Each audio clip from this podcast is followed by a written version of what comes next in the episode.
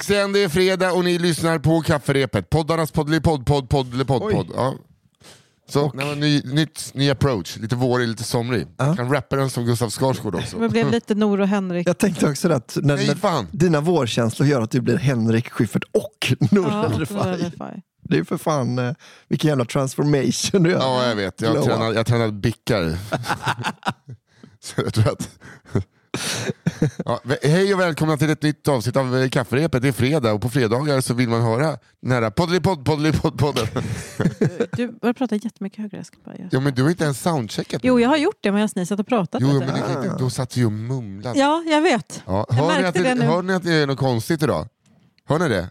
Det är där hemma, va? Nej. Jo, Ja. För att idag sitter Albin Sårman Olsson till mitt vänster Just det. Just. och Johanna Hurtig Wagrell till mitt höger. Mm. Vadå, är ni hemma hos dig? Betyder det att ni är hemma hos dig? Nej. Vi sitter inne i salongen. Trogna lyssnare vet att då är det salongen, salonginspelning. Ja, på, på alltså... Jag ville sitta i en soffa. Ja.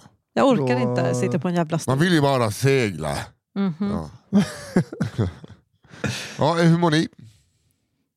Jag mår jättebra. Jag ställde inte frågan till lyssnarna. Att de Eh, skulle... Jag mår jättebra. Ja. Kanon, Ja. jag säga. Mm. Jag har aldrig mått bättre. Det är kul att du kan vara med oss här idag. Ja. Det var nära att du inte var det. Eh, nej, precis. Men eh, nu är jag det. Mm. Släpper vi det. Vill du Nisse förklara vad det här är? Nej, vet du vad Johanna? Jag är trött på att få lika mycket betalt som er och behöva göra det här varje vecka. Ja. Så idag är det din tur. Ska jag förklara? Ja, du. Så Okej. kan du visa att... Vi kommer tappa lyssning. Ehm, det här är ju inte en snackpodd va? Nej. Som man Nej. kanske kan tro. Utan Ja. det här är ju en podd där ni lyssnare skickar in era bästa historier av råttan i pizzan-typen. Fast sanna, sånt som har hänt er eller någon ni känner eller något ni har hört. Och sen så väljer vår redaktör, Fia Armström, Mm. tillika Nisses eh, syster, Ja, ut Vilket hon- vilket hon har bett att jag ska sluta säga, men jag kommer aldrig sluta säga det. Jag är så stolt över min syster, du är så Ja. duktig. Det är hon verkligen. Mm. Eh, och så väl, väljer hon ut tre var. Så vi läser upp nio historier totalt. Och vi har inte läst dem innan, så vi läser dem...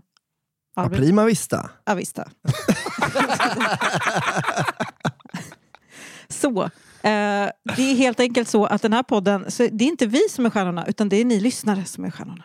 Och gud, alltså du, du, det är som att du har transkriberat. Jag You're rysningar. fired Nisse. Jag får rysningar av att hon gör en sån dålig imitation av mig. Nej, men du, du, du sa ju allting som jag brukar säga. Ja, det var ja. underbart. Ja. Men vad kan det vara för slags historia då?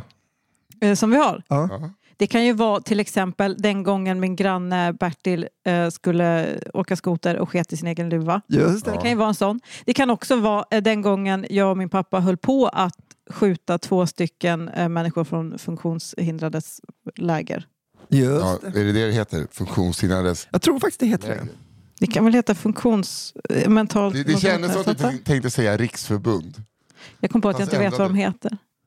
I Riksförbundet. Ah, ja, skitsamma. Eh, ni vet den storyn när de trodde att det var Juha Valjakalla Absolut. och hans flickvän Marita. Och så, eh, och så bara var det inte det. Utan det var Nej, två Var stycken där på eh, på ett läger. två bara oskyldiga människor. Ja, så bara vet du och paddla lite kanadensare. Ja, då hade ju sig rymt från lägret. Ja, det ska straffas. Eh, men Till exempel skickar man sånt de kan då? Då skickar man dem till kafferepetpod.gmail.com Alltså kafferepetpodd.gmail.com Men det stavas alltså med ett D. Mm. Vad roligt att du hatar varje gång Nisse säger kaffe. Men hon håller på att imitera mig. Ja, jag säger exakt som Nisse nu. Ja, det är bra. Det är Jag vill att folk ska känna igen sig. Det här ska vara... Ja. Jag, ty- jag tycker om känslan av att man lyssnar varje fredag och det är på ett visst sätt. Mm. Ja. Jag har ju hört vissa såna här engelska sportpoddar så får de eh, liksom, alltså Sven-Göran Eriksson säga You're listening to bla bla bla. bla, bla. Mm. Eh, att vi borde ha sådana, att vi liksom att vi, kungen kanske läser in exakt hela det här introt Ja. en gång. Alltså vi bara har olika jättekända Och det är människor alltså som- ni eh, lyssnare som är stjärnorna. Jag vet inte vad det var för kungen. Men det kan vara ungefär Självfallet, självfallet. Det är ny, eh, Han är från Göteborg. hit- och dit och här och där. eh, Det är, kan vara Sitter vi alltså och imiterar kungen i kafferepet nu? Efter hur många avsnitt har vi gjort egentligen? Men det är väl därför också vi inte är stjärnorna. Nej, det är de som skickar. Vi har Jag ju får faktiskt imitera fått in kungen även. kungen-historier. Mhm. Just det, det har Ja, vi. det har vi fått. Åh, för fan, den var ju grym ja. Mm. En sån historia kan också vara till exempel. Ja. Ja, ja visst. Man har råkat gå fyra och en halv kilometer jämte kungen utan att fatta det. Ja. Titta, där är min fru. Så var det Silvia. Så var det med den. Ja, Ehm, vet du, eh, jag vet ju idag mm. eh, så kanske man tror att det är Albin som börjar. Ja, Fast det är det inte, för det var jag som började senast och egentligen sitter Johanna till vänster om mig, så det är Johanna som ja men då börjar. kör Johanna. Och sen är det Albin. Alltså, vi Ja, men så kommer inte jag. Det jag kommer bli får- för snurrigt. Va? Vi kör väl med sols som vi sitter va? Ja, men vad är det som, som, Jag kommer glömma bort hela tiden. Ja, det kommer väl ni säga Nej, men till. det, är- det, är alltså, jag kan säga till. Okej, vi kör motsols idag. Bara så ni vet. Om allt blir helt skit nu det här avsnittet, då är det för att vi kör motsols. Mot alla regler. Ja, men då, då kör jag min Ja. första. Fan vad härligt. Vargen. Hej gänget! Jag älskar podden och håller på att lyssna igenom gamla avsnitt i väntan på en ny fredag. I avsnitt 27 var det en fantastisk historia om Parken Zoo. Den påminner mig om, när jag också, eh, om att jag också har en historia under kategorin rovdjur och barn. Så vi kan trigga redan där. Då. Det var runt 1997 och jag var kanske nio år gammal. Jag och min tre år äldre bror hade följt med våra föräldrar till Kolmården där det skulle klappas vargar. Åh, den grejen! Nej, nej, nej. nej. Åh fy fan. Lite säkerhetstänk fanns det ändå, så barn fick inte följa med in. Utan istället stå och klappa vargarna genom att sticka in händerna innanför staketet. Okej. Okej, det här kommer bli Peter-dokumentären. Verkligen. Jag och min bror hade kul och klappade de vargar som kom upp till staketet. Efter någon timme var de vuxna klara och kom ut och pratade om upplevelsen med skötaren. Medan vi barn, helt obevakade, sticker in våra små händer genom staketet. Här måste en av vargarna ha blivit lite sugen på lunch för den bestämde sig för att nagga lite i mitt långfinger. Jag blir rädd och rycker tillbaka handen men ser till min glädje att alla fingrar är kvar. Mitt nioåriga jag är lite chockad så min bror ropar glatt bort till de vuxna att jag precis blev biten. Jag minns tydligt hur skötaren vänder sig och tittar mot mig. Och jag kan läsa hennes blick att det här var inte bra. här blir jag rädd och börjar gråta. Uppståndelsen lugnade sig ändå ganska snabbt efter att de såg mitt enda, eh, att mitt enda skada var ett blåmärke på fingret. Mina föräldrar försökte trösta mig hela dagen med att vargen ville nog bara smaka lite. Ja, om den ville bita dig på riktigt hade ju fingret gått av. Men- Ja, det var det. Ehm, men eh, ändå en inblick i hur, hur många varningar de ändå fick att man kanske inte Ja. ska sticka in händerna till Men det påminner så himla mycket, de här föräldrarna är verkligen inte bra på att lugna ner ett barn. Nej. hör man. Att de har inte tränat på det. Jag, har ni hört den här, det var någon sån här, eh, det finns ju sådana som vill, som inte är så är bekväma i sin kropp, att de så vill amputera sig. Jag såg en sån uh, outsiders eh, Just det, dokumentär om mm. det. Och då var det en pappa då som hade amputerat båda benen. Mm. Och när han skulle förklara det för sin, för sin son så ville han liksom inte berätta då att han hade den här liksom, dysforin eller vad det kan heta. Mm. Så han hade förklarat det med att det, när han låg och sov kom det in små uh, leprechauns och stal hans ben. Nej! Så ja, bra sagt. Nu kommer den ungen aldrig mer kunna sova. Men vad var det sa, de var så otrygga i... Ja, de, att de bara sa, det här, det här är inte mitt. Alltså, de, de bara känner sig inte Jaha okej. hemma i Så att att ha... det var ju det var liksom bara onödiga, de behövde inte amputera. Han amputerade nej, nej, nej, Det är precis, som var bara- skönhetsoperationer. Du vet, vissa Ja, är skönhetsoperationer, andra amputerar saker. Jag kan- det- Så jag kan säga att det är det jag gjort med mina fingrar. Alltså, de var ju egentligen längre, men att jag, att jag kände det bor en lite mindre hand i handen. Exakt, ja, men det är så de har då. Åh vad bra gjort. Usch. Ja, då är Ja, jag det är du. Albin. Herregud, ja, jag är helt tagen på sängen. Att det ska vi, ja, ja, okej då. Nu, åh, okej. Okej, håll i er. Här kommer Ollonmästaren. den, den, den hittade rätt kafferepare, kan man säga. Mitt ex hade en farbror som bodde i en håla i södra Sverige. Farbrodern hade ett jobb. Han arbetade på ett ställe där typ alla i hålan jobbade. Arbetsplatsen var en stor byggnad med något slags glasfönster i taket. Farbrodern och några av hans manliga kollegor utförde challenges långt innan begreppet challenges var myntat i våra svenska hålor. Dessa challenges gick utan undantag ut på att olla olika saker. Ju mer avancerade ållningar, desto bättre. Man vann nog bara äran, men det var tydligen tillräckligt för att denne farbrorn skulle få för sig att genomföra den ultimata challengen att olla det stora glasfönstret i fabriksbyggnaden de alla jobbade i. Han väntade därför in ett tillfälle då han var helt ensam på plats. Några vittnen behövdes tydligen inte. Och klättrade på något vis upp i taket med uppknäppt gylf och genomförde den mest legendariska ollning som hålan någonsin utsatts för. Legendarisk framför allt för att den tydligen inte var helt riskfri, vilket farbrodern snart skulle få erfara. Han ramlade nämligen ner från sin plats upp i taket och föll ett större antal meter ner mot fabriksgolvet där han landade på rygg. Skadad, ensam och förmodligen med det stolta ollonet ute ur brallorna. Vårdpersonal tillkallades till platsen och hela sanningen kom fram för chefen som avskedade farbror omedelbart. Så vitt jag vet så tyckte farbrorn att titeln Ollonmästaren var värt att riskera både hälsa och ekonomi och trygghet för. det är så jävla... Det är så jävla jävlar anamma kompatibel. Hur hände det här? Jag skulle olla fönstret. Fattar du väl? Ja. Men det är så jävla roligt att man, att efter allt detta hänt, liksom, vilken jävla idiot, att han bara så får en high five på vägen ut på båren. Ja, ja. Gipsat hela, gipsat runt bäckenpartiet. Usch. Och ollonmästaren.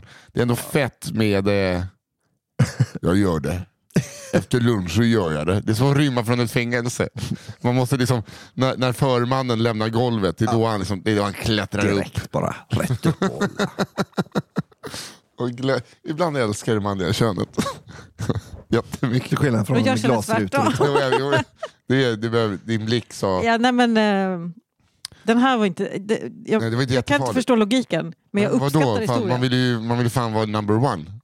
Top of the hill. Jag hade nog hållit från utsidan om jag kom Det på var det det. jag tänkte att han skulle göra, så att det skulle vara som i Mitt liv som hund. Ja, att han, det. Ingmarie Karlsson ligger naken och Yes. målar någon fresk. När han ålar ut på taket och faller ner. Så trodde jag att det skulle bli. Ja.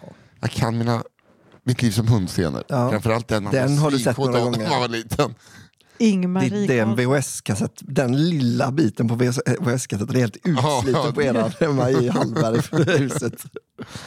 Här kommer min första. Den självutnämnde rörmokaren.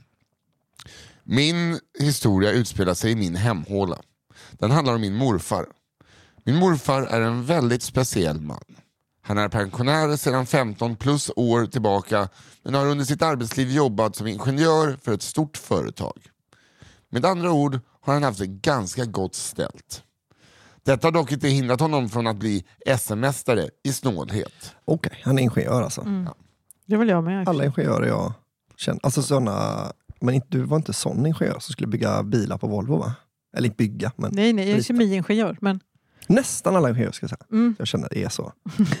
jag, bara, jag är inte snål. Men som mor, ja, men mor, Nej, det är du fan verkligen min morfar ingenjör, han liksom lagade ju allt. Ja, Mm. Men det var ju också så här, lite snålhet men också väldigt mycket för att han kunde. ja just det. Ja, det är cool. alltså, den typen, jag är ju inte en cool in- ingenjör på det viset. Absolut inte. Nej men också köpa gross-saker på Lidl och sånt. Att, Mm. Mm. Nej det gjorde inte morfar, han inte, det var ju kärringgöra. det gjorde mormor. din morfar köpte allt på flygfyren. Nej, han åkte till Dagab. Jag fortsätter. Ja. Detta har dock inte hindrat honom från att bli sms i snålhet, som jag sa. Han har exempelvis aldrig haft en bil nyare än 20 år och har gjort det till en lek att blåsa bilbesiktningsmännen på olika firmor då hans fordon sällan har varit helt trafiklagliga. Bland annat har han använt sig av köksaluminiumfolie för att maskera rostiga lykter. Brutit loss hela instrumentpanelen för att kunna sätta eltejp över olika varningslampor. Ja, han är liksom en, liksom, en, så det är så slapp ingenjör. Ja. Ja, verkligen. Safety please. Och att de säger “Don't try this at home kids”. Det behöver du inte skriva i kafferepet. Det är folk som siktar på funktionsnedsatta. Ja, precis. Eh, Det kommer testas hemma. Ja. Vill du hålla micken lite närmare munnen bara? så? För den har åkt ner under, under samtalets gång. jävla kränkt. Lite. Instruktioner. Men vad fan. Nej, så där gör jag inte. Nej, så här gör du. Eh, bla bla bla bla bla. bla. Ja, men man har ju en stand-up mick där nere, man har någon, någon som helst mickteknik. ja, okay, jag ska sluta vara kränkt. Denna snålhet sträcker sig självklart till hans och mormors hus. Det har exempelvis aldrig blivit dränerat. Det har aldrig målats om och just nu sitter det en presenning på taket för att förhindra att det ska läcka in regnvatten. Ett riktigt ruckel med andra ord. Jag kallar kåken för Kråkslottet, med rätta. Förrförra sommaren så började det bli några problem med avloppet. Vattnet rann undan dåligt och gick inte att lösa trots olika husmorsknep med propplösningsmedel. Morfar ignorerade problemet och till slut var katastrofen ett faktum. Morfar, problemlösare som han är, bestämde sig för att fixa problemet billigast möjligt. Det vill säga själv. Efter ungefär en vecka under diskbänken fick han till slut erkänna sig slagen och ringde en legitimerad hantverkare. Rörmokaren kom dit och lade sig på köksgolvet för att se efter. Min mamma var hemma hos mina morföräldrar och det är av henne jag fått den här dialogen återberättad. Rörmokaren liggandes på golvet. Men vad i... Men vad fan... Är, vad fan är det här? Mamma. Vadå? Vad är det? Men det ser ut som fo fogskum. Han såg med förfäran ner i avloppet. Och en stövel. Han såg upp på min morfar. Har du försökt laga ett stopp med en stövel? Morfar som försökte skylla ifrån sig. Nej, nej, det är nog min son som har. Rörmokaren. Har du använt fogskum och en stövel? Morfar energiskt och pekande under diskbänken. Men vad tror du om man skulle ta lite fogskum här och här? Undrar min son. Rörmokaren. Vet du vad? Jag tycker du ska ta och sätta igen hela skiten med fogskum och dra ett nytt avlopp. Morfar som inte kan läsa av sociala koder eller vet när man ska hålla tyst. Vad skulle det kosta om du kommer hit och gör det privat så att säga?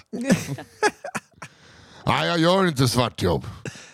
Nej, nej, nej. Men du kanske har någon kollega? Kan ge bort jobbet till någon som vill göra det svart.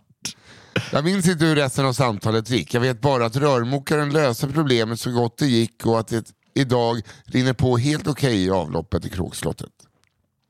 Det finns många berättelser om min morfar och hans nådighetseskapader om det är av intresse. Bland annat hur det gick när han skulle gräva en pool till oss barnbarn på åken efter, bakom sommarhuset. Det är kul att bara... Det vill jag jättegärna höra. Ja, Ja, det vill jag jättegärna höra också. Eller när han lyckades beställa sotning av köksfläkten som inte fungerat på 20 år av misstag. Let me know i podden. Ah, Ha det du gött. vet, du vet. Du vet vad svaret är Alltså folk som den. gräver pool, så bara, ja men vill ni ha en pool? Då fixar morfar en pool. Jag, fick, jag går och gräver en pool, så är det liksom... Så Det är vet bara en man att det är en dödsfälla mitt på gärdet. Ja, han har helt enkelt grävt en grop, satt Ja, in presenning, Ja, men det ser ut som ett litet Nilen Ja, ja. på baksidan av huset. Farfan, var det det? Han ändå med, morfan han med två Macken-sketcher i en, Ja. ett möte med... Alltså det, är min son, du vet han som har Ja. tappat utombordan, och Barkisbagan i en historia. Han vill, så, han vill göra det svart. Men det är så att han har alltså typ kapat eh, en stam, tryckt in en stövel och tätat med an- Det är otroligt. men då det borde det inte vara så man löser ett stopp, utan snarare en läcka va? Eller, Ja, jag fattar Mm. ingenting. ja, ja, det spelar inte så stor roll. Det, var, Helt jävla kassa, klappkassa ju ja, det får man säga. Hoppas han inte var ingenjör inom... VVS som min morfar Bengt Hallberg. Ja. Värme, ventilation, sanitet. Ja. Idos Zorro. Jag tycker det är så jävla läskigt. Med vad? Ventilation och sånt. Ja, sånt där ja. Ja, jätteläskigt. VVS. Drar. Dra ibland. Vet du. Sanitet, skitläskigt. Till och från luft, vet du. Usch, och, Ja. usch vad äckligt. Ja, så stora filter och grejer. Nej, Det är inte din grej. jätteläskigt. Jag vet vad som är din grej? Mm. Att läsa Ja. andra historien. Vi är ju, som alla känner till, sponsrade av Sonex. Ja, ja, vårt och allas enda nikotinpåseföretag. Yes. Så fräscht, så härligt, så mysigt. De har ju nya smaker nu. Ja, jag är Ja. faktiskt helt såld. Mm, jag med. Havana Breeze. Är det sant? Eh, Man tror ju att vi bara har valt någonting, men då, då tycker vi olika. Jag vet. Eh, För att jag är ju en, eh, en eh, cosmic kille kan man säga. Ja. Jag klarar inte av så starka heller. Jag ville men- ha de här. Havana Breeze, det är två eh, pluppar och så är det liksom live och framförallt min favorit mynta. Ja. Otroligt. Eh, Cosmic Blast, Mer fyra upp. pluppar eh, och eh, jag, ja, jag är en sån som tar två sådana. ja. Alltså mitt, jag tror att mitt nikotin... Men jag har eh, smakat Cosmo Black. De, de smakar ju underbart. Det är bara Ja. för starkt. Jag måste liksom ta ut... men jag, eh, har, jag snusar ju bara, bara vita påsar nu. Mm. Eh, och jag kan säga att vi har eh, vänner och lyssnare som, som har börjat snusa igen och gått från knådsnus till vita påsar. Ja. Och det är, tycker jag, otroligt. Du sa att du fick vitare tänder av det. Ja, det kan göra inte säga att man får för det vet vi ingenting om. Nej, nej, jag kan säga så här att eh, jag har fått mindre gula tänder av att inte snusa vanligt snus. Ja, ja, Det kan ja. jag säga. Och till min eh, flickväns stora glädje. ja. För hon tyckte det var, det var hon, bara- väldigt hon snusigt. sa det, att jag hade ett bättre leende. Hon det? Ja. Fint av henne att hon är så Ja, ärlig hon, hon är så ärlig så Ja. att det gör ont.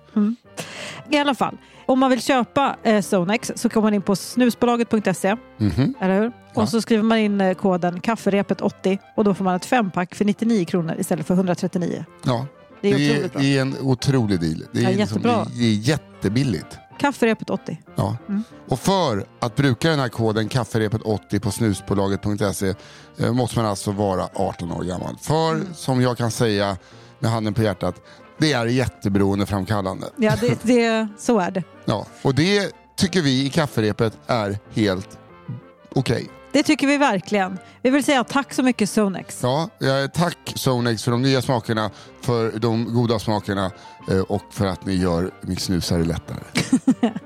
tack! Tack.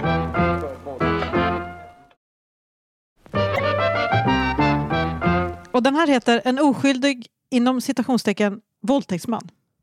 Ja. Mm. Inom Och det- citationstecken oskyldig eller våldtäktsman? Nej, våldtäktsman. Ah, ja. En oskyldig, Och det är inte killen i rollen som eller har skickat in, eller vad man säger. I don't know. Det är- Nu får vi hänga med. Och jag vet att detta är sant, för det var jag.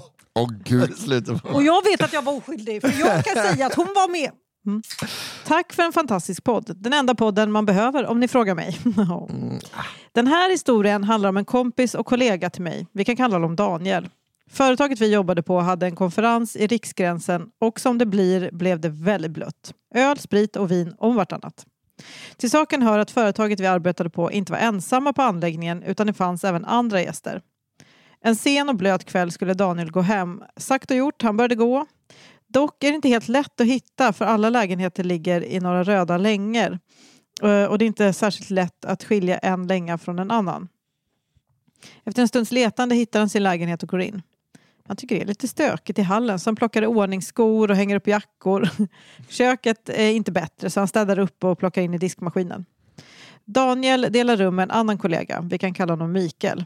Daniel ser att Mikael ligger i sin säng under täcket så han går till badrummet och ska borsta tänderna. Men vad fan nu då? Han kan inte hitta sin necessär. Daniel och Mikael brukar pranka varandra så han antar att Mikael har tagit necessären och kanske gömt den någonstans. Han går in i rummet och ska väcka Mikael och kommer på den briljanta idén att skrämma honom lite också. Han går in och säger Nu jävlar ska här pökas. Flytta över och ta av dig för nu ska det tryckas på. Och så går han på ett tag. Men Mikael verkar inte vakna. Så han böjer sig fram och tar tag i täcket. Varpå Mikael verkar reagera. Det är då han ser att det inte är Mikael utan en naken tjej i yngre tonåren Nej fy fan. som sliter till sig täcket och sitter, äh, sitter upptryckt i ett hörn och skriker hjälp. Daniel får fram Förlåt, fel rum eh, och rafsar ihop sina kläder och skor och springer ut. Här skulle historien kunna sluta, men icke. Hela dagen hade han försökt smyga runt utan att visa sig allt för mycket. Han var livrädd att tjejen skulle ha ringt polisen och de skulle komma, komma och hämta honom. Daniel är väldigt duktig på att spela piano och brukade spela på konferenser eh, företaget hade. På eftermiddagen samlades företagets anställda och i lobbyn stod ett piano. Alla började skandera Daniel, Daniel. Även de som inte tillhörde företaget för att få honom att spela. Av förklarliga skäl ville han inte spela just den dagen men trycket blev för stort så han måste till slut gå fram. Han har senare sagt att han var livrädd att någon skulle ställa sig upp och skrika Det var han! nu hände inte det så han klarade sig. Jag hoppas bara att tjejen i historien inte blev alltför traumatiserad men om henne vet vi ingenting.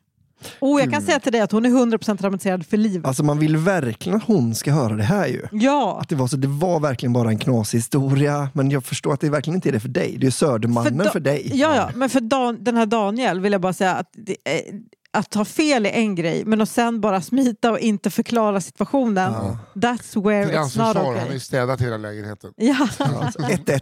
ja, precis. Men visst gjorde han det? Han var ju så lite, ah fan, fan, oh, fan slarvig. Ja, han är slarvig som en 14-årig tjej. Samtidigt Ja, man kan ju verkligen fatta slarvig. att han bara, eh, nej, nej, nej, nej, det här får inte ha hänt. Det här får inte ha hänt. Fan. Det är också så svårt där, tror jag, att när man har gjort någon så vettskrämd. Mm. Ja. Att försöka förklara, jag ska, ville inget illa. Nej. Och jag står nu avklädd Det man i gör ditt rum. dagen efter är att man går ju tillbaka. Som, den killen Ja. som vaknade upp bakom en soffa i fel Ja, hem. just det. Ja. Eh, och insåg också att man var vikarie till barnet eh, i familjen. Verkligen. Man, man, det- man lämnar en ask paradis Ja. och, en- Det kan man gott och en kosta jävla på sig. tulpaner. Spela en, en fin låt henne kanske på, i lobbyn dagen efter. Please forgive me! Nu kommer min andra historia. Ett annorlunda klassdjur. Hej och tack för en mycket underhållande podd. Historien jag tänkte, Historien jag tänkte dela med mig av utspelar sig i en skånsk by full med minst sagt speciella karaktärer, varav många är stereotyper för en liten håla på landet. Som åttaåring gick jag i en klass med en fröken som kan beskrivas som en riktig konstfantast och hade stor passion för den abstrakta sorten. I klassrummet experimenterade hon med nytänkande inredning i sin egen stil, nakna Barbie-dockor ridandes på uppstoppade fåglar som hängde i taket. En kille i klassen hade en kompis på en annan skola som berättade att de hade en ödla i ett terrarium i klassrummet. Vi tyckte givetvis att detta var mycket spännande och önskade oss själva ett glassdjur som kunde hålla oss sällskap i klassrummet. Vi tänkte oss en hamster eller något i den stilen. Vår fröken var mycket tveksam inför detta då hon tyckte att det var ett för stort ansvar samt att hon själv inte tyckte om smådjur. Men efter ett tag tröttnade hon på vårt tjat och gick med på ett klassdjur på ett villkor. Att vi skulle skapa det själva. Nej, men, Vi var så upprymda över att hon äntligen sagt ja så vi tänkte inte vidare på den detaljen hur det skulle gå till att göra det själv. En fredagsmorgon stod det en låda på katedern som var och en av oss fick dra en lapp ur. På varje lapp stod det olika kroppsdelar. Ingen av oss förstod vad det innebar tills fröken tog fram flera kilo gipsremsor som hon blötlagt. Hon förklarade att den kroppsdel som stod på vår lapp skulle det gjutas gips på. Vi ställde oss på rad och väntade medan hon gipsade en efter en av oss. Någon fick sin högra underarm gipsad, en annan fick sin rumpa gipsad och jag fick mina skuldror gipsade och så vidare. Sedan låg vi alla i konstiga ställningar på golvet och väntade på att gipset skulle stelna innan fröken skalade av det från oss och dagen fortsatte sedan normalt. Måndagen kom och vi möttes av en skräckinjagande syn när vi kom in i klassrummet. Där på en stol satt en hemsk varelse som lätt skulle klassas som något taget från en mardröm. Fröken hade, hade under helgen sytt ihop våra olika gipsdelar med ståltråd till en människa i vår storlek och även passat på att dekorera denna med stora stirrande ögon och ett brett rött leende likt Jokern i Batman. Med alldeles för många tänder gjorda av vita stenar. åh gud vad läskigt. Fan, vad läskigt alltså. Där satt den på en stol med huvudet lite hängande åt sidan och ena axeln hängande vid midjan. Alla frös i dörren och ingen, ingen vågade närma sig varelsen. Fröken ropade glatt. Se! Så fint ni skapade ett nya klassdjur. Killen som föreslagit idén började gråta. och sprang iväg. Detta var många år sedan, men minnet av denna mardrömskaraktär kvarstår och det tog eh, många år för oss barn att bearbeta. Jag förstår fortfarande inte hur fröken kunde tycka att det var ett bra klassdjur. När minnet vandrar tillbaka får man än idag lust att sova med lampan tänd. Åh fy fan vad kul. Okej, Åh, vilken det, är en till, klassisk. det är en till klass man berättar om sånt här klassdjur nu. Ja, men, älskling, ska jag inte bara göra så- min idé? Alltså, de kommer aldrig fråga om det igen. Gipsa skitungarna och så bygger du monstret bara. Ja, precis. Nu gör vi Ja, du jävlar. Det är också klassiskt en sån typ av eh, liksom, lokal konstnär som tycker Mm. att det är härligt med en uppstoppad kråka med en Barbie på. Ni vet. Ja. Att man är såhär, nej men nej bara. Ja. Det, det, alltså, I don't question your creativity, I question your taste level. Tobakskråka som, och så rider en Barbie-docka på den. Alltså Ja. hur fett att ha det. Ja, nej, men eh, absolut. Jag blir peppad direkt. I klassrummet. Nej, bara, alltså det är Hemma. konst Ja, i är hemmet. är i I sängen. Nej men allvarligt. Ha en sån mobil ovanför sängen, ja. som att man är liksom en bebis fast med Mm. läskig konst. Ja, fast med riktig sån mardrömskonst. Ja. Okej, här kommer min andra då. Mm. Tryck med turbo.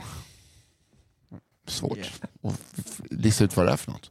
Jag tänker bara på hunden Tubbe i I snoken. snoken. Mm. Här kommer en saga om en av de dummaste människorna jag känner till. Nämligen mig själv.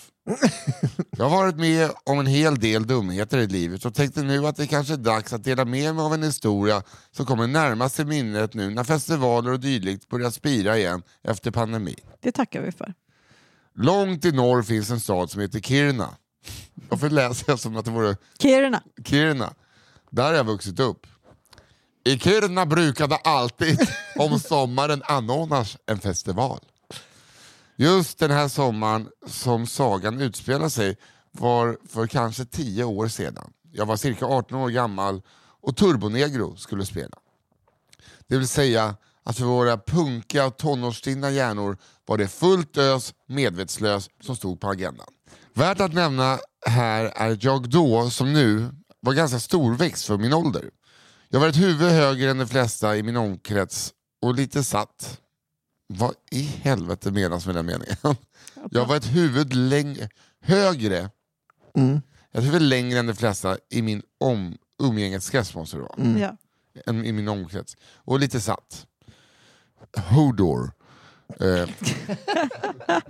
Det är så lite satt ett huvud. Hodor är ju en jätte. jo, jo, men du vet, man, man, man tar bort lite kryddor. Vi har varit på förfest eh, med fuldricka som vi antingen hade gjort själva eller fått utköpt från bolaget. Så vi var ganska smetade från start. När det närmar sig att Turbonegro ska spela gör vi oss i ordning och smiter in på festivalområdet. För de som inte vet vad Turbonegro är så är det ett eh, stenhårt gammalt jävla band från Norge med Hank från helvete som sångare. Vi är ett homoerotiskt dödspunkband från Oslo. Är det Hank från helvete? Ja, visst. Folkfest, härlig stämning och den här sommarvarma kvällen letar vi oss mot scenen. Vi märker att det är ovanligt många vakter på området. Vi hade hört från några andra att vakterna på årets festival var ganska nära till att ta i med hårdhandskarna. Inget problem för oss tänkte vi. Vi ska ju bara lyssna på ett band. Så länge vi inte blir kontrollerade om vi har inträdesbiljett så är det ju ingen fara. Nu börjar det. Hank från helvete kommer ut, kör någon kort monolog innan det drar igång. När de kommit halvvägs igenom ska de börja spela låten I got erection.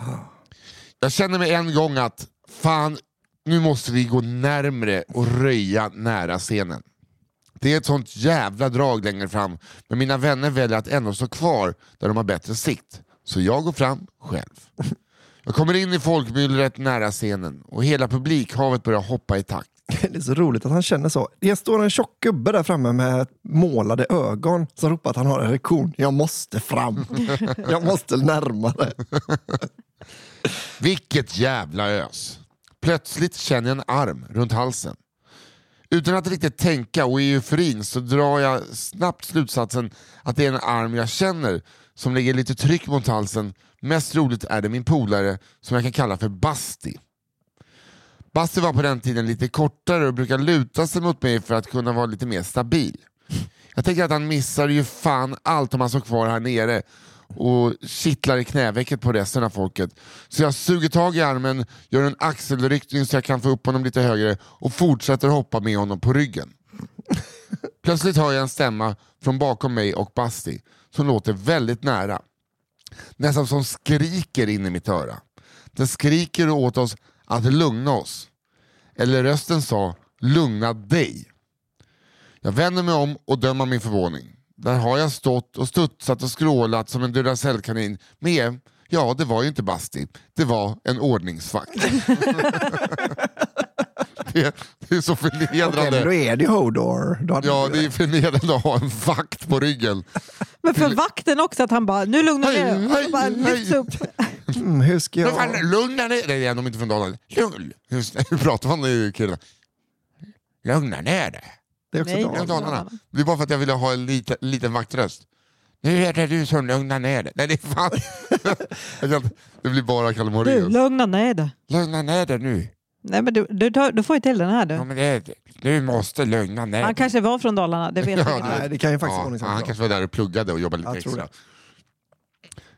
Eh, vakten stirrar på mig, lite rädd och skakad men absolut mest förbannad.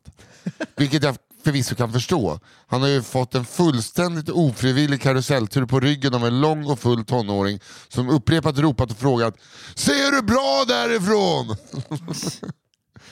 När jag inser detta slutar jag sträcka på kroppen och ställer ner den lille vakten. Gud vad. Det visade sig även att han var lite kortare.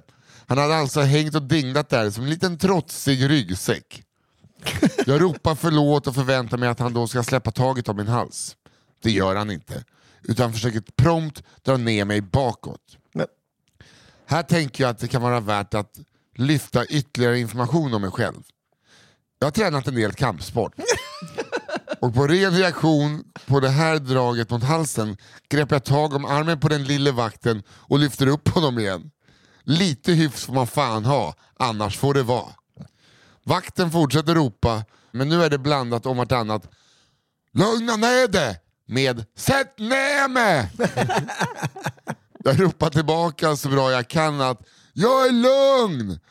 Och Men du håller ju om min hals, sluta dra! Efter en stund kommer en till vakt som försöker hjälpa den lille med att lyfta honom och samtidigt dra i mig.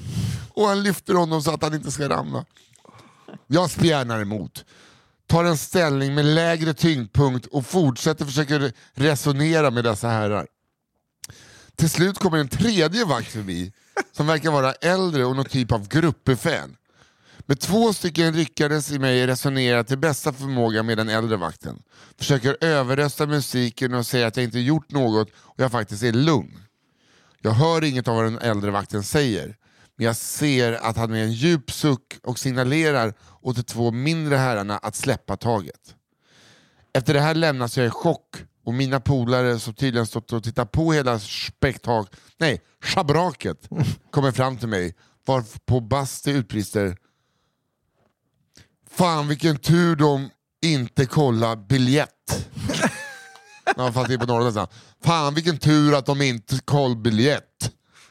Slutet gott, allting gott, ölsinnet var på topp. Tack för mig och tack för en eh, bra podd. Under, eh, eller signerat Mähä. Undertecknat Mähä. Men det är ändå fett att ha två stycken jävla vakter som ett sånt napphalsband man hade på 90-talet runt halsen. Fy Och, bara, mäktigt alltså. och, att, och att när han liksom är lite trött igen så bara sträckte han på sig så finglar de med fötterna. Ja, för fan, det var länge sedan jag längtat till att gå på konsert så Ja. mycket som detta. Alltså. Jag längtar efter att gå upp i vikt och bara ha vakter runt halsen. Och träna kampsport i flera år. Ja, men Jag har gått på judo fyra, fem gånger. Och salsa. You good. Johanna Hurtig Wagrell. Du har Nej, men det är ju en- jag, jag tänkte det en var Albin. Vi går åt fel håll. Det inte. Nu är det min sista. sådär. Ja, veckans sjunde.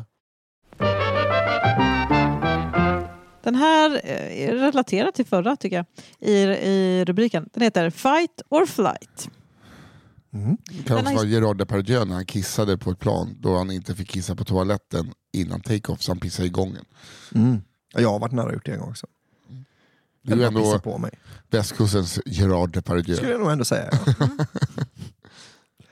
Den, eh, okej, eh, Gerard Depardieu, nu kör vi. Denna historia utspelar sig i mitt tidigare hem där jag bodde tillsammans med min dåvarande sambo och vårt barn på cirka ett år. En natt i slutet på sommaren vaknade jag av ett ljud. Jag lyssnar noga och jo, det är nog något som låter. Det är ytterdörren. Den öppnas. Någon är inne i vår lägenhet. Alla mardrömsscenarion eh, en ångestriden person lyckas eh, tänka ut sedan barnsben kommer snabbt tillbaka. Inbrottstjuv, mördande psykopat, barnkidnappare. Alla tankar rör sig så snabbt i huvudet och jag hör tydligt att någon befinner sig i hallen som ligger precis bredvid vårt sovrum. Jag puttar till min sambo som inte rör sig en millimeter utan lugnt snackar vidare. Och panik! Mm. Eh, Fredrik, vakna! Det är någon i lägenheten. Väser jag fram men får ingen reaktion. Man har ju hört om fight or flight i, ol- i olika sammanhang. Och jag var fram till denna stund 100% säker på att jag om tillfälle gavs skulle tillhöra kategorin flight. Men med adrenalinet pumpande i kroppen är det som om hjärnan stänger av och jag går bara på ren instinkt. Jag reser mig häftigt upp, iklädd endast trosor och stampar med bestämda steg ut i hallen medan jag vrålar fram. Hallå! Vem fan är du? Vad som möter mig i hallen är en ung kille på kanske 18 till 20 år som ser på mig med stora ögon. Han håller en McDonalds-påse i handen och är rätt ordentligt rund under fötterna med, efter en krogrunda. Han ser mig rakt i ögonen och blir vit som ett spöke. Han skriker till, tappar påsen och liksom vecklas ihop med huvudet ner mellan knäna samtidigt som han börjar hyperventilera. Jag har aldrig sett någon bli så rädd i Oj. hela mitt liv. Så min fightkänsla som var så kraftig för några sekunder sedan börjar mattas av och byts mot ren förvirring. Efter kanske en minut börjar han stöta fram ord mellan sina skräckslagna flåsanden. Åh herregud, herregud, fy fan vad rädd jag blev. Herregud, och vad rädd du måste ha blivit. Fy fan, herregud. Vid det här laget har jag helt kommit ner från min ilsketripp och har fortfarande svårt att greppa hela situationen. Fortfarande nä nästan till naken i hallen med en okänd man ska tilläggas. Man blir snabbt ganska självmedveten i en sån situation. Det visar sig vara min nyinflyttade granne från våningen ovanför som i sitt något alkoholpåverkade tillstånd gått upp en våning för lite i trappan och trott att han var hemma hos sig. Som en katt. Var det du som la till det själv? ja. Liksom, jag har aldrig, det är väl, vadå, är det, är det, är det allmänt katt- känt att katter bara så här, Min katt gjorde alltid det. när den var full och hade köpt McDonalds? gick- Han gick alltid fram till grannens dörr och tänkte så här, "I- idag går vi bara upp en trappa. Ehm, han får en liten stund till och samlar sig. Sen plockar han upp påsen och går, fortfarande flåsande, hem till sig. I tumultet har även min sambo vaknat till men jag får ändå förklara för honom vad som har hänt. Sen börjar jag tänka på hur den här upplevelsen måste ha sett ut från hans sida. En ung kille, glad i hågen efter ett krogbesök, ska hem och käka McDonalds framför datorn. Livet leker. Man kliver in i hallen, sparkar av sig skorna och från dörren till vänster rusar det ut en nästan naken okänd kvinna med håret spretande och stirrande ögon som skriker Hallå, vem fan är du? Så här i efterhand är jag förvånad över att han inte typ svimmade av skräck eller kräktes eller kanske blev våldsam. Han var ju helt säker på att han hade gått in till sin lägenhet och att en galen kvinna gick till attack från sovrummet. Sen den dagen glömmer jag inte att låsa ytterdörren. Något som fram till denna händelse var något som glömdes bort titt som tätt. När adrenalinet väl lagt sig började jag skaka och skratta hysteriskt och det gick inte riktigt att sluta. Det tog många timmar innan jag äntligen kunde somna om. Nästa dag skrev jag en lapp och la i brevlådan som förklarade att det var lugnt att han inte behövde undvika oss i trapphuset och att det var okej att komma och låna socker om man någon gång skulle behöva. Men jag såg honom aldrig igen. Ja, Det fint var ju ändå. fint, ja. Men eh, det är kul att vi har det från två synvinklar här. Ja, verkligen. Ja, verkligen. Och gud, hur fan. eh, Jag, alltså, jag har ju verkligen eh, gjort, kommit hem pruttfull där jag bor nu. Så Mm. stoppade in nyckeln så bara, vad fan. Ja, fy fan. Jag var ju på tvåan. Och sen bara, ah shit, jag måste vara på trean. Går ner, försöker igen. Mm. Så bara, nej. Får liksom ta hissen, alltså typ jag har gått upp till sexan. Ja, du har verkligen tappat bort det fullständigt. Ja, man går och tänker bara på hur gott det ska bli. Bara Och, går i trappor. Mm. och det, är liksom, det borde ju vara att man går till ettan. Typ. Ja. Ja. Mm. Ja, fy fan. Jag hörde att det finns en sån, eh, att folk har, vet, så- såna här stories om att man eh, så går i sömnen och vaknar naken i korridoren Mm. på hotell. Att det finns folk som har gjort det, alltså som gör det ofta. Att de har bara någon sån grej när de sover, när de inte sover hemma. Att de alltid går ut. Och de försöker ta sig hem. Ja, ty, eller liksom att de ska gå på toa eller någonting så går de liksom fel. Och så, och så bara, har de så många gånger varit nere i receptionen. Alltså jag tror att om man jobbar i reception på ett hotell ganska, tillräckligt länge så har man varit med om det här. Mm. Alltså lite ja. som en tågförare. På Bråvalla så är det en kollega till oss som bodde med min kompis. Mm. Min kompis eh, var där och så delade de rum. Och eh, det, allting hände ju när vår kollega sovde. Sovde. när han sov. Wow. Min kompis eh, vaknade upp först av att kollegan låg helt naken på sängen. Sen att kollegan eh, låg på golvet naken typ, och runka. Sen att kollegan låg under bäddmadrassen upp och ner på sängen. Sen att kollegan alltså, såhär, låg på golvet med bäddmadrassen som täcke. Sen att kollegan går ut naken i korridoren. Sen, alltså, såhär, Oh, wow. pågående hela natten. Och det är eh, så att eh, min vän dagen efter bara, jag kan inte, jag kommer ta min bäddmadrass och slänga mig i badkaret nu. För Ja. att det här är liksom, Låsa in med. var på kollegan sa, äh, jag kommer inte dricka lika mycket ikväll så du behöver inte oroa dig. Klipp till, fullare dag två. Var det du? Nej. Elakt sagt. Okej gänget. Nu kommer min sista dag. Bad motherfucker. jag, jag röstar redan på den. Ja. Jag är lång med. Nu kör vi. För drygt tio år sedan pluggade jag ett år i München. Terminen började lite senare än i Sverige, typ slutet av september. Vad händer i denna stad en bit in på höstkanten? Jo, drygt 7,5 miljoner liter öl konsumeras under en liten tillställning som kallas Oktoberfest. Jag och några nyvunna kompisar är inte sena med att förkovra oss i den tyska kulturen. Vilket betyder att vi inom 24 timmar från att vi beträtt tysk mark har köpt oss varsin rödvit rutig skjorta, knästrumpor, träskor och ett par riktigt smäckra leder, lederhosen.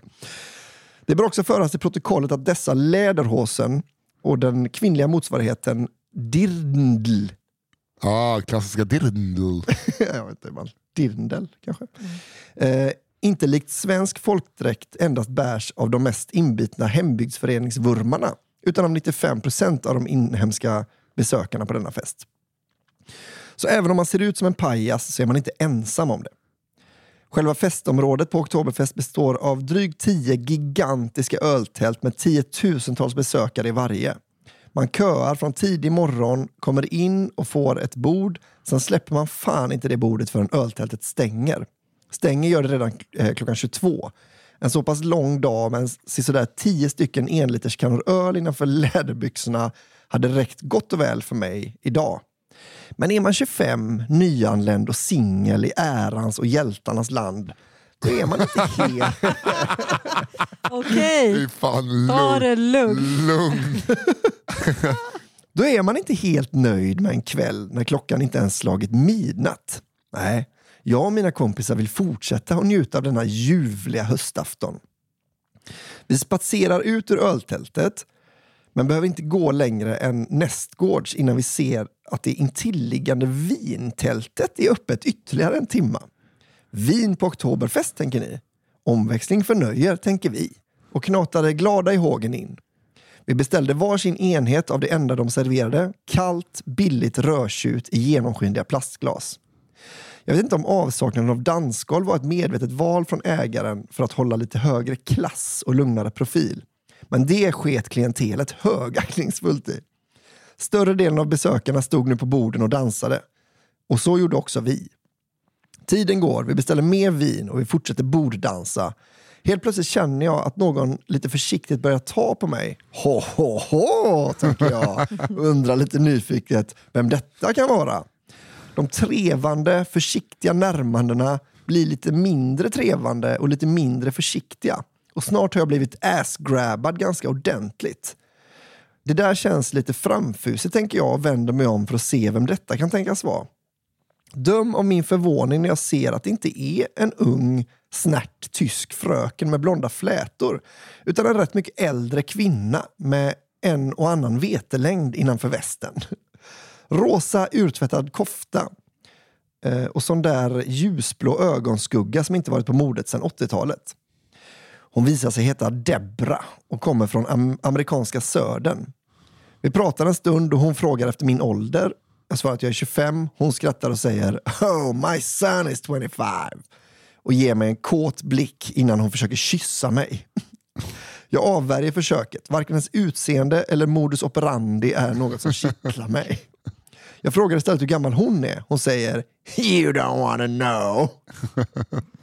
Okej. Jag insisterar. Efter lite tvekan säger hon I'm 55, I'm old enough to be your mom. Några få ögonblick passerar, sen tillägger hon Have you ever dreamt of fucking your mom? Nej, men, nej, men, nej, men Deborah, you need to work your material. Ja. Eh, eh, no, kläcker jag eh, chockat ur mig innan hon säger We older women, we know stuff. Sen skrattar hon ett rått skratt. Jag är team Debra. Jag är team Debra deluxe Ja, det är klart du är. Men alltså, ett rå- och tar ett ordentligt tag om kuken. You go Debra! åh Deborah. Här står jag nu, bra i gasen av öl och vin, iklädd läderbyxor och träskor, dansades på ett vingligt bord och har precis blivit antastad av en medelålders amerikanska. Välkommen aus Oktoberfest. Jag kontemplerar snabbt mina alternativ. 1. Falla till föga för den burdusa kränkande inviten eh, ö, slash övergreppet och hamna i Debras våld. 2. Fly fältet. Jag flydde fältet. Sa att jag skulle gå på toaletten och sen drog jag. Till största delen kände jag att där väjde jag för en kula.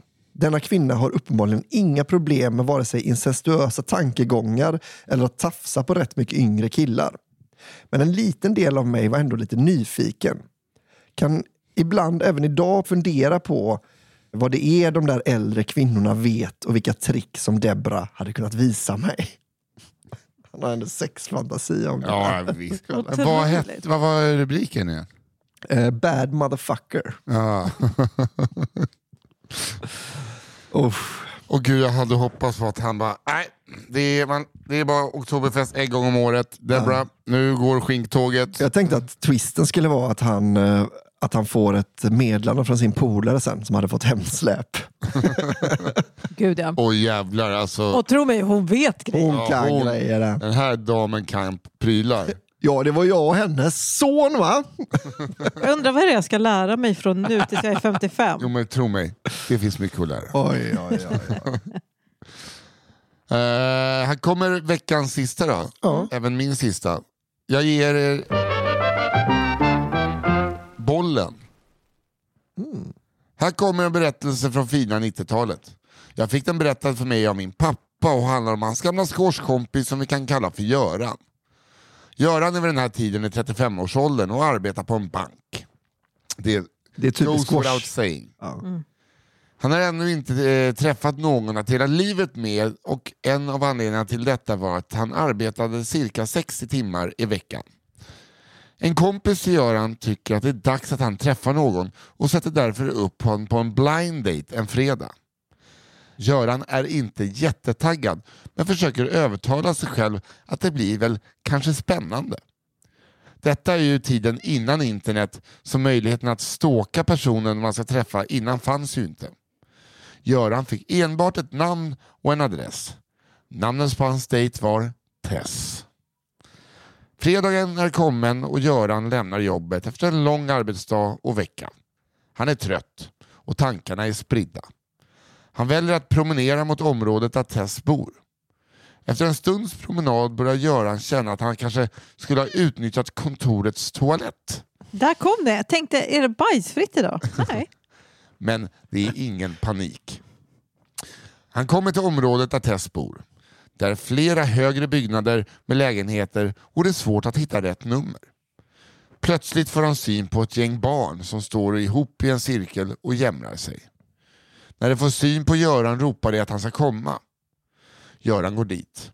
När han kommer fram säger en av barnen som är i sjuårsåldern Mitt marsvin bollen har ramlat ner från balkongen.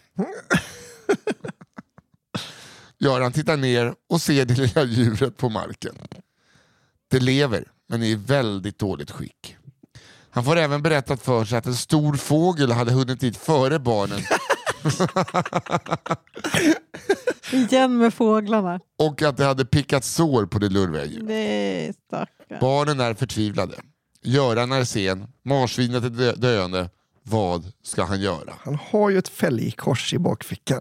Ja, ett litet. En hummerpistol har han. Göran är ingen särskild djurvän men han vill inte att bollen ska lida. Han får syn på en planka ett par meter bort. Blunda nu är ni snälla, säger Göran till barnen och det gör som han säger. Han tar ett bestämt tag om plankan och drämmer till bollen. Barnen blir helt tysta. Göran säger så. Nu sover bollen. Göran tittar på klockan och börjar gå därifrån. Han rundar husknuten och hittar rätt adress. Tess bor på fjärde våningen i byggnaden och hissen är ur funktion. Han suckar men börjar vandringen upp för trapporna. Medan han jobbar sig upp för trappan börjar han känna att det trycks på vid ringmuskeln. På fjärde våningen hittar han en dörr som stämmer överens med namnet han fått. Han ringer på, hon öppnar, det växlar några trevliga fraser sådär halvstel som det ofta blir på en blind date. Göran frågar Tess om han får låna toaletten. Hon pekar på en dörr precis vid hallen och Göran går in. Han sitter där inne och påbörjar tarmtömningen.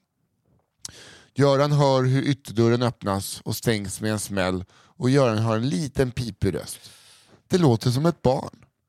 Barnet gråter och Tess frågar vad som har hänt. En man. En planka. Balkongen. Balkongen. Bollen! Det är vad Göran hör medan han så diskret som möjligt lättar på trycket. Han inser snabbt att det blir nog ingen dejt och han tänker att han ska försöka smita ut medan Tess tröstar sitt barn. Göran kollar ner för att ta en bit toapapper men inser Nämen. att pappret är slut. Det här Var är... det slut där? Ja! Åh vad snyggt slut, vad glad jag Det är blir. riktigt sån lockstock and two smoking Ja, barrels. verkligen. Okej, vad gör okej. Okej, han har mosat ett marsvin som kanske bara hade behövt få vila lite. Och Han behöver bara smyga därifrån så fort som möjligt. Han behöver också ropa och fråga vart Ja. om man kan komma med en rulle till. Åh, vad glad jag blev att den är Han så. skulle tagit med sig hemsk. bollen. Torkat sig med. Åh, gud. Okej, ska vi gå igenom? Det var eh, dagens Wow. skörd. Var en väldigt eh, lugn och snäll skörd idag får jag Får man säga. säga. Okej, eh, jag hade då vargen, Ja. jag hade en oskyldig våldtäktsman och fight or flight. Just det, de två hänger Fight ju or verkligen flight, ihop. Ja. vilken var det nu igen? Det är den när hon... Ja just det, just det. Hon kommer ut och bara Vad fan du här? Halvnäck. Jag hade den självutnämnda rörmokaren. Vänta alltså- lite, är det inte Ja, jag? förlåt, förlåt. Åh, jag fuckade upp systemet eh, Alvin. Jag ber om ursäkt. Så lätt var det tydligen inte. Nej, det var inte det. Vet du. Nej. Jag har då Ollonmästaren. Eh, Ett annorlunda klassdjur. och Bad motherfucker. Ja. Och det var, det var exakt Berfest, höll jag på att säga. Mm. Oktoberfest. Jag hade den självutnämnda rörmokaren, alltså morfar som hade lagat ett stopp med fogskum och stövel. Inte en läcka, det är viktigt. Sen hade jag tryck med turbo. Ja just det, Turbo Negro-konserten. Eh, Då han hade två ordningsvakter som halsband. Och sist men inte minst, bollen. Mm. Ja, jag skulle väl säga att jag tycker att det står mellan bollen och... Vad fan var det du hade sista? Eller näst? Eh, fly, fight or flight. Fight or flight. Nej, men vilken var näst sista? Den andra mot den en omvända. oskyldig våldtäktsman. Vad fan hade du för första då? Vargen. Vad fan? Det är någon av mina. Någon av dina då? Ollonmästaren, ett annorlunda klassdjur och Bad motherfucker. Men jag tror ändå jag kommer rösta på bollen nämligen. Så att, Ja. eh, Ja. det Samma. kan vara... Vi spa, sparade alltså det bästa till sist. Mm. Det gjorde vi. Bollen är ju otroligt Ja. eh, lätt att berätta också. Ja. Det är också snyggt eh, Man kan krydda den lite. om man inte har mer historia än så. Alltså om man märker så, men här är det inte lika kul för, för här, Ja exakt. han hittar bara en rulle under handfatet och så torkar han sig Ja. Man, man bara, ja, då bryter vi här. Ja, att man lämnar det. Ja, ja visst, det är skitsnyggt alltså. verkligen. Mm. Ehm, Ja, så alltså historia nummer nio då. Ja. Du röstar också på den Johanna? Ja. Fan, eh, det är ett en, eh, alltså, enväldigt och enväldigt, jag var enhälligt. nära att säga enhälligt. Ja. Enväldigt, eh, ja. Enväldigt och enhälligt. Eh, Så historia nummer nio tar ni, berättar om och om igen eh, nu när sommaren och lägereldshängen börjar närma sig. Och vi behöver ju som vanligt, vi har fyra avsnitt kvar tror jag innan sommaruppehåll. Mm. Alternativt ja, fyra efter det här. Eh, vi måste ha då alltså, ja, enkel matematik, 36 riktigt jävla bra stories. Kanske kan det vara så, och rätta mig om jag har fel, är sista avsnittet det som kommer på midsommar? Ja. Så ni vet vad ni ska göra. Midsommarhistorier, midsommarhistorier, midsommarhistorier. Det måste finnas Ja. nio midsommarhistorier. Ja. Måste. Helvete. Och eh, vi behöver inte ta dem som eh, rubriceras som brott. Det finns nog väldigt många. Eh, Precis. Om det, om det är mer än två års fängelse behöver ni inte skicka in dem. Nej, det är fotboja. Helt okej. Villkorligt fick ni villkorligt skicka in. Så skicka in era historier till kafferepetpodd med ett d at gmail.com. Alltså kafferepetpodd at gmail.com. Just det. Eh, så vill vi tacka alla er som skickar in och alla er som lyssnar. Ja. Vi vill tacka Fia Lo Almström som är vår redaktör. Vi vill tacka Daniel Aldermark på One Touch Edit för att du är världens bästa klippare. Och så vill vi tacka Podplay Ja, just det. ni är våra plattformsmänniskor. eh, och sen Albin, ska man Ja. tipsa om Eh, cigarrummet ja. Ja. Om man går in på underproduktion.se snedstreck cigarrummet ja, då får man höra mer eller mindre detta. Men vi har tagit in en känd humorist ja, per avsnitt och en gång i månaden som får berätta sina sådana här historier. ja. Och den här månaden, vet vi vem som gästar oss då? Jo, Clark Olofssons morsa. Mm. Det är rätt sjukt. kan man höra en hel del om Trollhätte-folk som har rest jorden Ja, runt. Sandra Ilar eh, som spelade Clark Olofssons mor i serien Clark Mm. eh, kom eh, och gästade oss i onsdags. Så eh, in där, kostar 29 spänn i månaden. Det är, liksom, det är 29 tuggummin. Ja. Eller 58 50 öres tuggummin. Ja, precis. Om ni kan hitta sådana. Ja, Eh, det är samma, det är bara det ja, men kanske, kanske kommer någon historia om Bill Skarsgård, vem vet? ja, Vem vet? Hoppas. Hörrni, eh, tack så hemskt mycket för att ni lyssnar. Ha en trevlig helg, ut i sommarvärmen, eh, gör dumma saker som ni kan skicka in och berätta om. Yes. Jajamän. Hej då! Hej då! Trevlig helg.